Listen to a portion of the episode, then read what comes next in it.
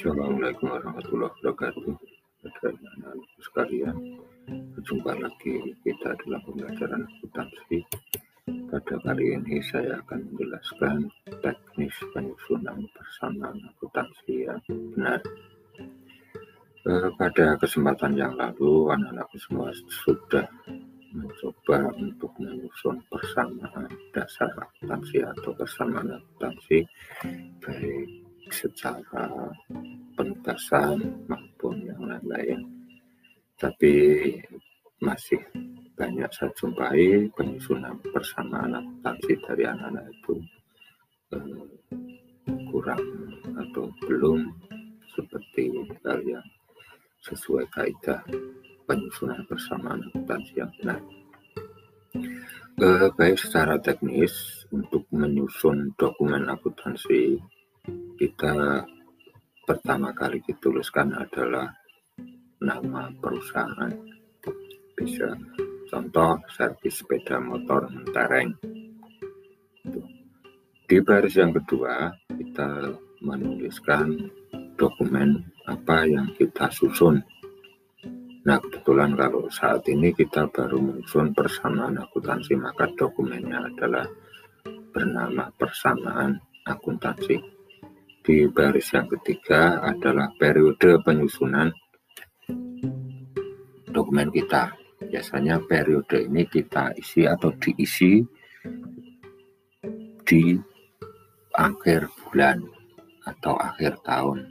Jadi misalnya transaksi itu berlangsung selama bulan Januari, berarti periodenya 31 Januari.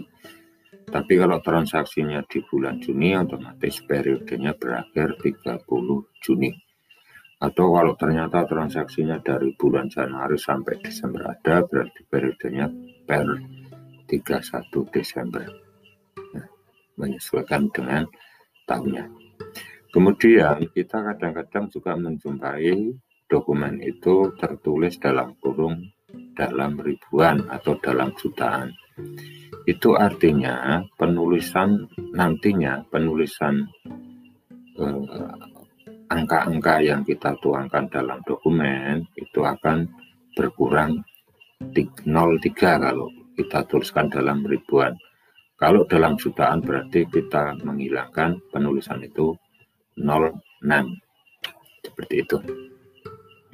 Selanjutnya, ketika kita menyusun dokumen persamaan akuntansi, kita harus memahami tabel-tabel yang akan kita pergunakan. Tabel yang pertama adalah berisi tanggal atau nomor. Jadi kita menyesuaikan transaksi yang kita susun. Kalau berupa tanggal ya berarti kita cantumkan tanggal, tapi kalau berupa nomor-nomor urut berarti kita cantumkan nomor. Selanjutnya, kolom yang kedua adalah kolom aktiva atau kolom harta. Biasanya kolom aktiva ini memerlukan banyak kolom sesuai dengan macam transaksi yang ada. Kemudian kolom yang ketiga adalah kolom pasiva kolom pasiva ini yang umum ketika kita belajar bersama akuntansi itu baru terdiri dari dua kolom. Satu kolom utang usaha, yang satunya kolom modal. Yang terakhir adalah kolom keterangan. Baik.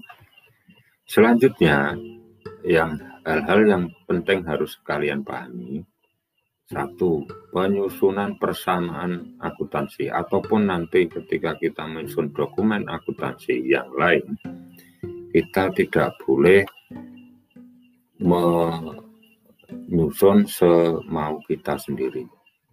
Penyusunan yang kita susun itu harus urut sesuai nomor urut atau sesuai tanggal. Jadi kita tidak boleh menyusun tanggal 1 kemudian langsung tanggal 30 terus kembali ke tanggal 2 dan seterusnya itu otomatis penyusunan dokumen kita salah besar jadi penyusunan dokumen itu harus urut. Yang kedua, untuk kolom keterangan dalam persamaan akuntansi.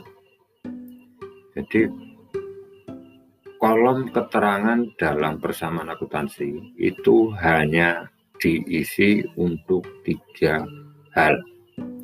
Itu pun semua hanya jika mempengaruhi modal. Jadi kalau tidak mempengaruhi modal, itu kita tidak perlu menuliskan apa pun di dalam kolom keterangan. Nah, apa saja yang mempengaruhi modal?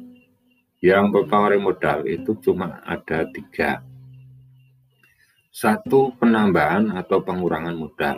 Bisa berupa modal awal atau tambahan investasi. Itu yang pertama. Yang kedua adalah penerimaan pendapatan. Makanya kita simpel keterangan itu pendapatan jasa, pendapatan usaha dan sebagainya. Itu Selanjutnya yang ketiga adalah pembayaran atau pemakaian beban-beban. Jadi bisa langsung kita bisa langsung menuliskan misalnya pembayaran sewa ya kita beri keterangan beban sewa bayar listrik ya berarti beban listrik. Pemakaian perlengkapan ya berarti beban perlengkapan. Jadi jangan lupa tuliskan beban. Jadi jelas. Jangan sampai hanya Anda tuliskan listrik, air, itu tidak jelas. Jadi tiga hal itu ya. Jadi pembelajaran kita, kita hanya akan menjumpai kolom keterangan itu berisi tiga hal tersebut. Jadi kalau misalnya bayar utang, beli perlengkapan itu nggak perlu ditulis di kolom keterangan. Selanjutnya, penulisan angka-angka. Penulisan angka-angka dalam persamaan akuntansi kita mengacu pada standar umum penulisan internasional ya tentunya. Jadi kalau sebuah angka tanpa tanda kurung berarti itu angka tersebut adalah angka positif. Jadi kita tidak perlu menuliskan angka positif, negatif, dan sebagainya. Sementara kalau ada angka kita tuliskan dalam tanda kurung, otomatis itu terbaca mengurangi. Di penyusunan dokumen kita itu harus eh, apa namanya itu konsisten. Jadi kalau menggunakan ya boleh sebetulnya plus minus, tapi harus konsisten. Tapi kalau secara umum dipakai itu adalah penggunaan dalam kurung dan tanpa kurung.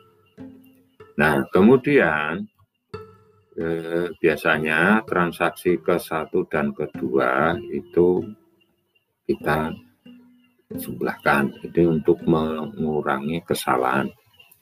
Kemudian kalau sudah baru masuk ke transaksi yang ketiga, langsung kita jumlahkan. Yang keempat, jumlahkan lagi dan seterusnya. Itu sesuai yang sudah Anda perhatikan.